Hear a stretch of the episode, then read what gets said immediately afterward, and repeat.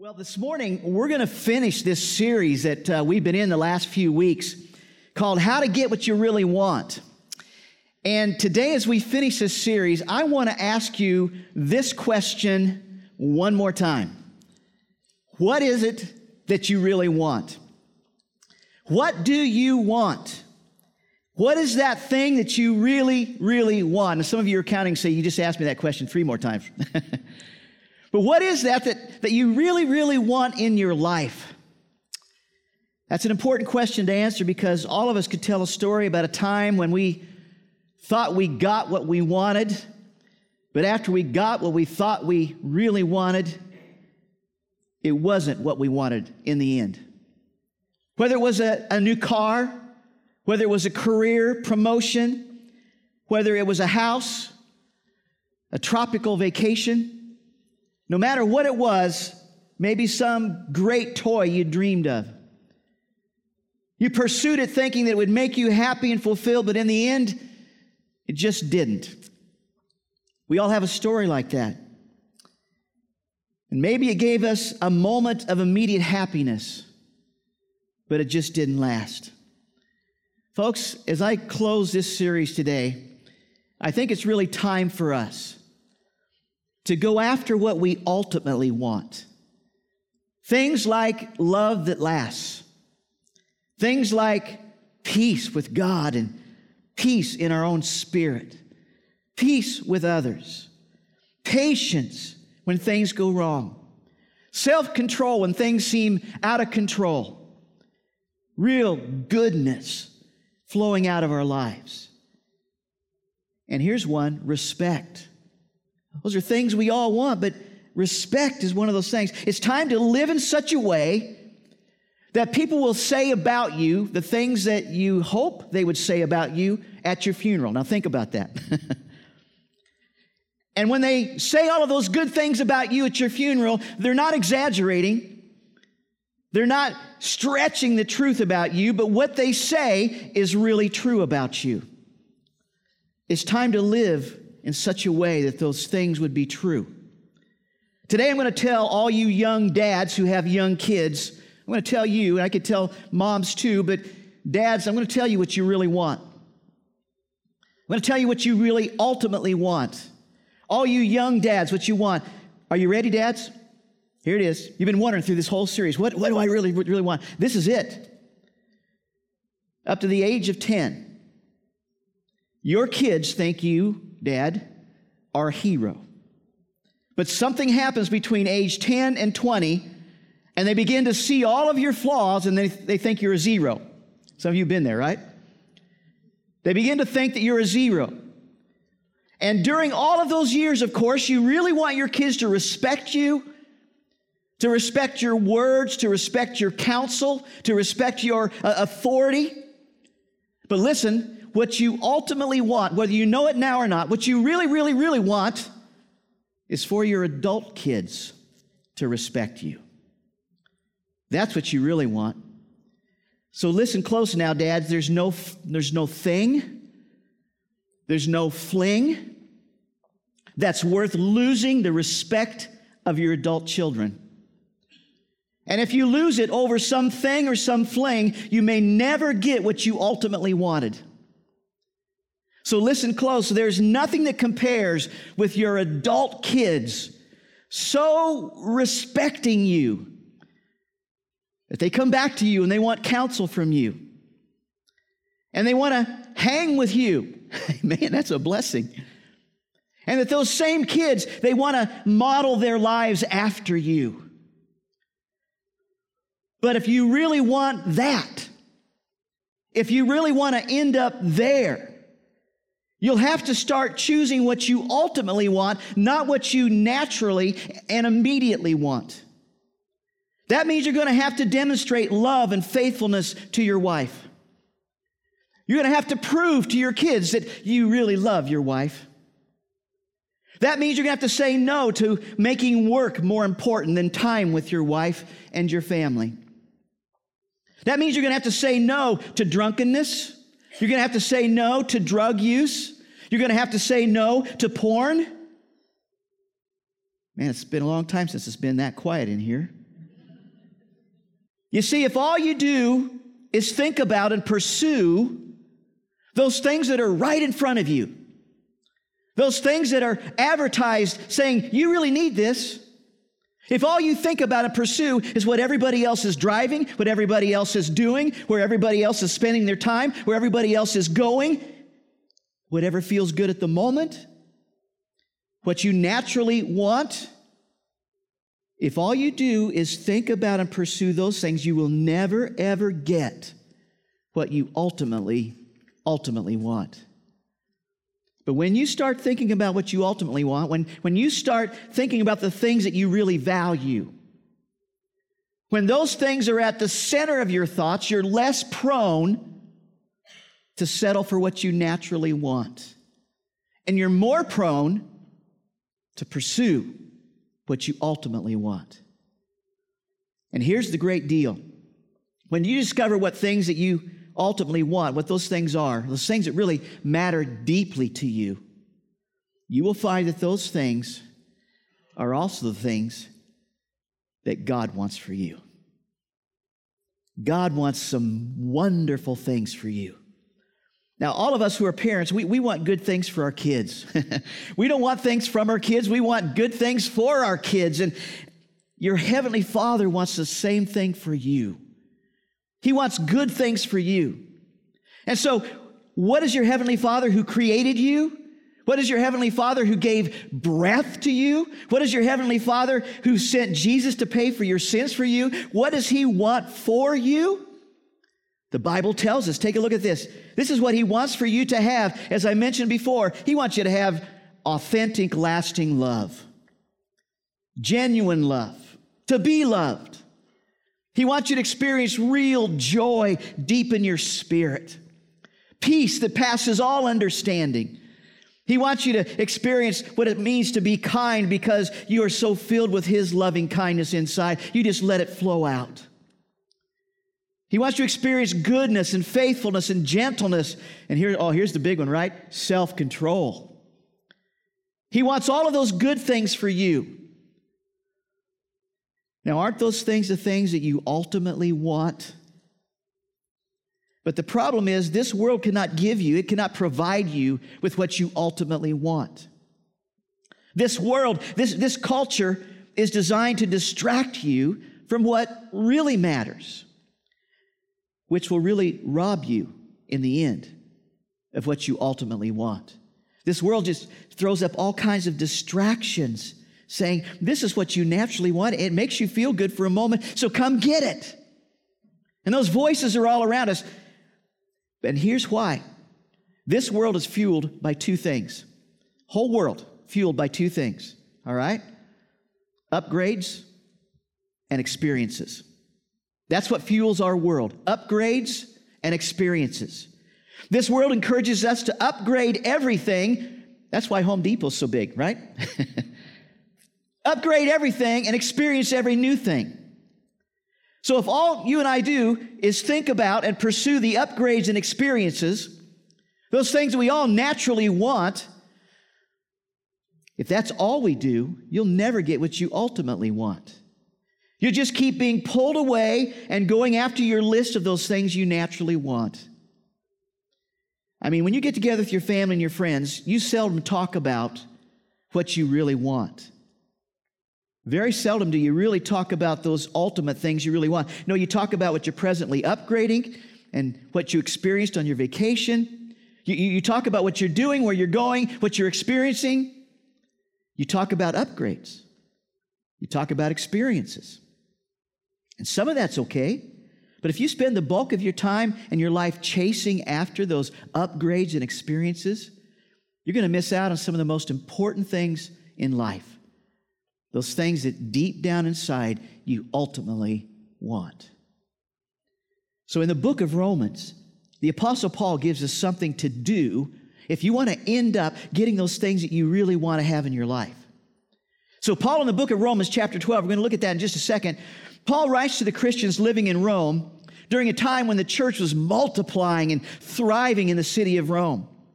But it's also a time where those Christians that were living in Rome, they were living in a pagan place, an immoral, sinful city that was offering them everything that they could ever naturally want to experience. And so, Paul, to those Christians, he gives them something to do that would end up getting them the things that they ultimately wanted. Take a look at this. This is how he starts. Chapter 12, verse 1. Therefore, I urge you, brothers and sisters, in view of God's mercy. We're going to stop there for a second. He sent this to them in a letter. But I imagine if he was with them in person, if the Apostle Paul was standing and teaching those Christians there in Rome in person, when he gets to this part of the letter, I think he kind of leans in and, he, he kind of tries to get close and get their attention. Come on, brothers. Come on, brothers and sisters. I'm urging with you. I'm, I'm pleading with you. In view of all of God's mercy, in view of all that God has done in your life, even in the midst of all of these immoral, sinful, ungodly distractions, I urge you, in view of the mercy that God has shown you, to do something for God. And God has shown you mercy, right? Anybody want to be honest this morning?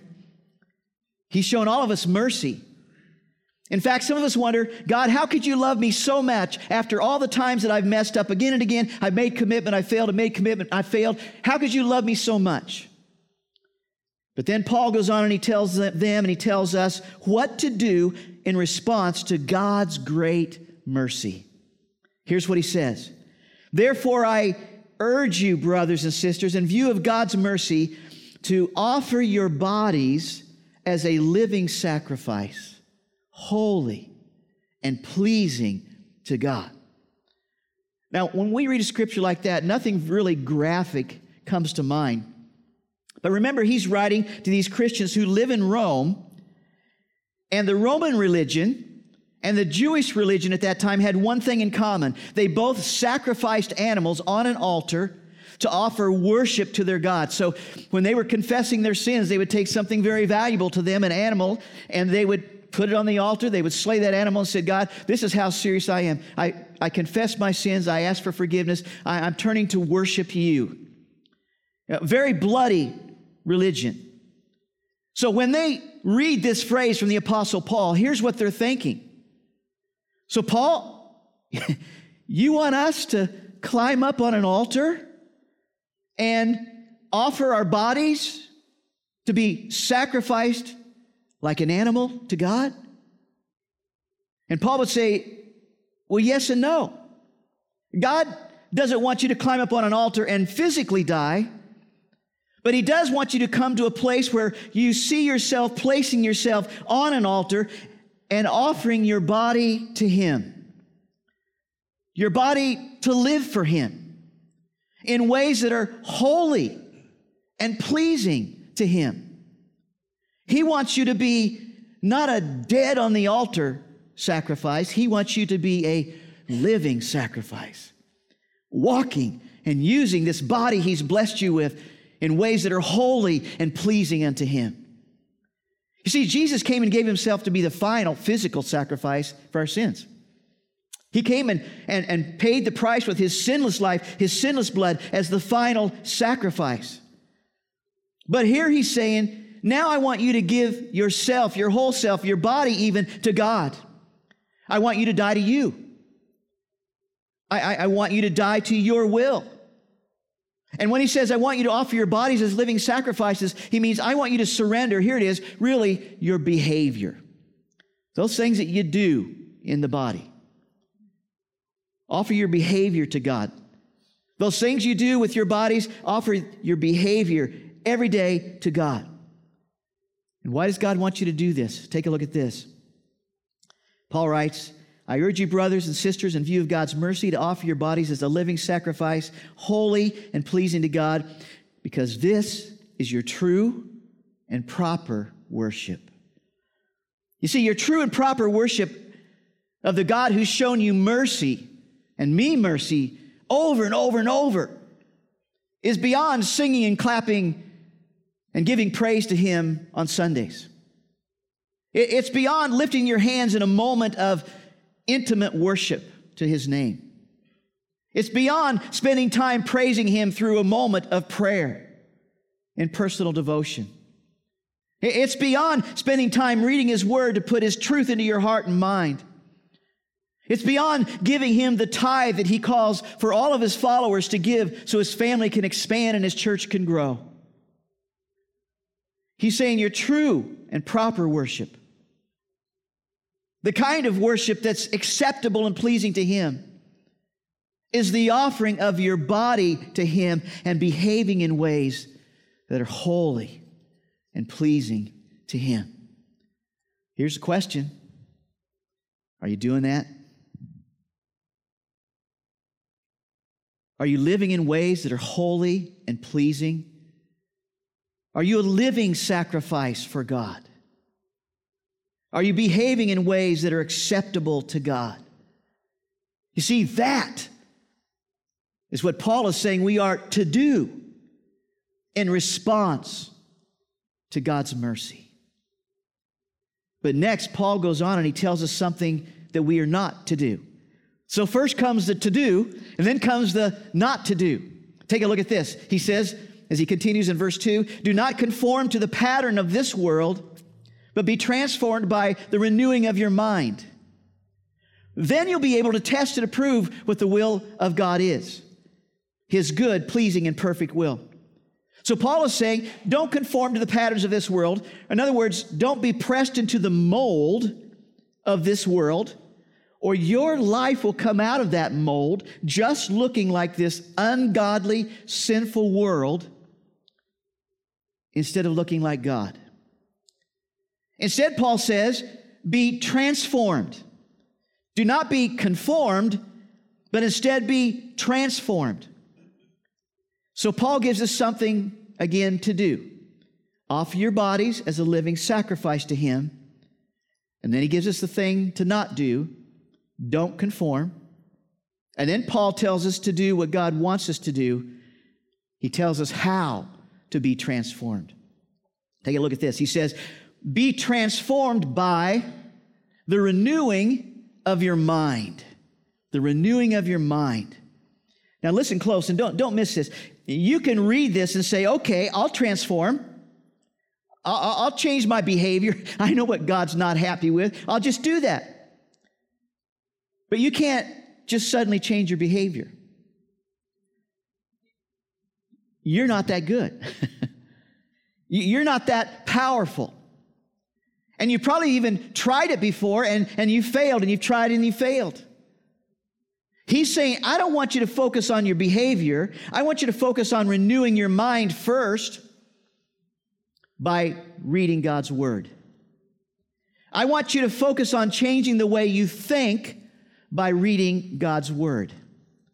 Because when you begin to see things the way God sees things, when you begin to think about things the way God thinks about things, you'll begin to align your behavior with what God says is holy and pleasing to Him. And then your life will begin to transform into one that is holy and pleasing and acceptable to God. Folks, uh, in the religions around the world, we always try to control our behavior, but we start in the wrong place. And usually we put down the word and neglect it and let it gain dust on some shelf, but that's where it starts. Change starts with the word of God by renewing your mind. Listen, take a look at this. It's only by the power of God's word that's living in you and by the power of his Holy Spirit who is living in you that enables you to transform. You can't do it on your own. And you may be able to make some changes, but if you do, they'll probably even be short term unless you're renewing your mind day by day in God's Word. It's really easy to see this. I, I was in uh, youth ministry for eight years full time, eight years of youth ministry. And I watched kids, and we'd take them to camp. Oh, they'd get on their knees, they'd go at the altar, they'd make commitments, and, and, and then they'd come home from camp. What commitment? And their lives never changed. Maybe you've come to an altar here and made some commitment, but maybe your behavior really never changed. You've prayed to God when you did something really, really wrong and you know it's wrong in His sight. He convicted you by His Spirit and you made a commitment, but you never changed. You can't do it on your own. A commitment alone is not enough. Take a look at this. You're not transformed by the commitment of your will, but by the renewing of your mind. And so it's one thing to crawl upon an altar and offer yourself to God, but it's another thing to live out your commitment. And you can't do that without renewing your mind daily, reading and lining up your living with God's Word. So Paul is saying if you want to get what you ultimately want, don't conform to the patterns of this world, but be transformed. Well, okay, Paul, but how do you do that? How do you get rid of those old patterns? How do you put on new patterns that are holy and pleasing to God? Well, I think it's kind of like refinishing furniture. Anybody ever refinish some furniture? Sanded down a dresser or a table or refinish some. It's kind of like refinishing furniture. It's, it's kind of like you got to take off the old finish before you can put on the new finish. So when it comes to your life, what's the old pattern that you need to take off? What you naturally and immediately want? What's the new pattern you need to put on? What you ultimately want. What's the old pattern you need to take off? What you want now. What's the new pattern you need to put on? What do I really want later? What's the old pattern you need to take off? What do I want because everybody else has it? What's the new pattern you need to put on? God, what do you ultimately want for me? What's the old pattern you need to take off? The old pattern is just about things, upgrades, and experiences. What's the new pattern you need to put on? The new pattern is about following God and getting what you ultimately really want. As you begin to renew your mind, you'll begin to see as God sees, then you'll be far more inclined to do what God says. And when that happens, here's the result. Here's the payoff. Take a look at this. Paul says, and then when you do that, you'll be able to test and approve. Another word for that, you'll be able to discern what God's will really is, what is good and pleasing and perfect will for you really is. By renewing your mind, you'll be able to discern what God's will is, and you'll find that His will for you is good, really good, and pleasing, and a perfect one. And then you will find that God's will for you is what you ultimately wanted all along. It wasn't what the world said you wanted, but when you really sought God and followed Him, you found that He gave you what you ultimately wanted. Let me read this scripture, the whole thing, one more time. And as I read it, I'm not going to comment on it, but just listen close to what God is saying from start to finish. Here's what he says Therefore, I urge you, brothers and sisters, in view of God's mercy, to offer your bodies as a living sacrifice, holy and pleasing to God. This is your true and proper worship. Do not conform to the pattern of this world, but be transformed by the renewing of your mind then you'll be able to test and approve what God's will is His good, pleasing, and perfect will. This morning, as we end this series, we're thinking through how to move past old, short term thinking that keeps us conforming to sinful patterns of this world to get the things we naturally want and desire and then how to move on to a new way of thinking that gets us what we ultimately want. And the way to get there, the process to get there, isn't quick, but it works. And if you follow this process, you're going to be on your way to getting what you really, really want deep in your spirit and on your way to really pleasing God. So here's the process. You're probably thinking, wow, I haven't filled any blanks yet. Pastor Larry's got 30 more minutes to go. Amen? But not true. Here's the process that you just need to follow that Paul is talking about. Write this down. To get what you really want, you got to offer your whole self to God. Offering your whole self to God. That's the first thing to do. But as, as I've said, that's not enough. A commitment is not enough. Second, you get by what you really want by renewing your mind with God's Word. That's the second thing to do. But you can't stop there. A knowledge of God's Word is not enough. Third, you get what you really want by rejecting the patterns of this world. That's the third thing to do. You must align your life with God's Word, not this world. Folks, that's the process. That's our daily process. If you want to just ignore everything else you've learned over the years here at Canyon Hills, if you just want to follow those three things in that process, you're going to get closer and closer to Jesus Christ and you're going to get what you ultimately want. And all of God's people said, Amen. Take that home, live it out, follow it. Now, as I close, I'm going to ask you this question one more time What do you really want? One last time, what do you really want? And my guess as I ask that question, my guess that what you've been naturally wanting through most of your life is more upgrades and more experiences. This for the house, this vacation. But my heart tells me what you ultimately want is something more than upgrades and experiences. And if that's true, would you decide today to surrender to God? To renew your mind daily with His Word, to reject the patterns of this world, and instead align your behavior with the things that you know are holy and pleasing to God. Because that's how you get what you really want. And if you do those things, soon you'll find yourself not chasing, chasing your natural wants, but enjoying what you ultimately wanted all along. Look at this on the screen. To get what you ultimately want, to also get what the Father wants for you, you've got to do what comes unnaturally to you. What comes unnaturally to you? Offering your whole self to God, renewing your mind in God's Word, and rejecting the patterns of the world. It's unnatural, it's hard, but that'll get you what you really want. That'll get you where you really want. Amen?